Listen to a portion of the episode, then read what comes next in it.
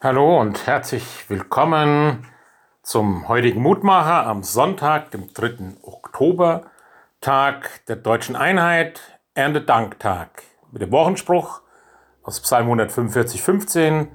Aller Augen warten auf dich, Herr, und du gibst ihnen ihre Speise zur rechten Zeit.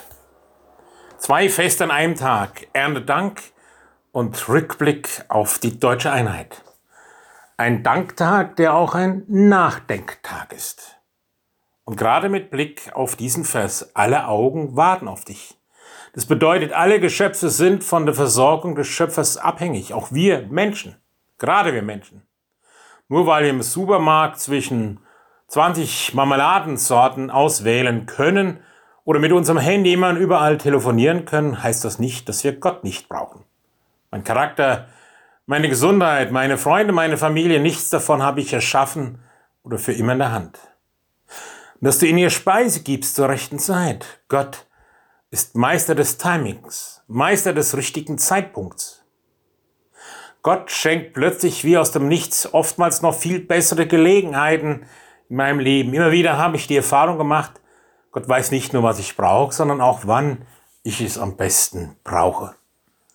Und du öffnest deine Hand und sättigst. Unser Gott ist ein Geber, ein Versorger, ein Schöpfer, der sich um seine Schöpfung kümmert. Nicht ein ferner Gott, ein alter Onkel. Nein, Gott ist nah. Er weiß, dass ich von ihm lebe und er weiß, wann der richtige Zeitpunkt und er liebt es zu geben.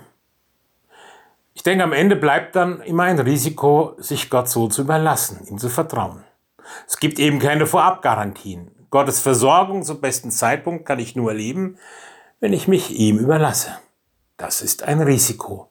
Aber eins, das sich lohnt nach meiner Erfahrung und das mich weiterbringt, nämlich darin, dass ich dankbarer werde und dankbar auch teile mit denen, die es vielleicht im Moment nicht so gut haben wie ich. Lieber himmlischer Vater, schenk immer wieder, dass Danktage bei mir zum Nachdenktag werden über das, wenn ich mein Leben verdanke. Und lass mich daraus immer wieder lernen, deine Gaben, die du schenkst, mit vielen anderen zu teilen. In Jesu Namen. Amen. Es grüßt Sie, Ihr Roland Friedrich, Pfarrer.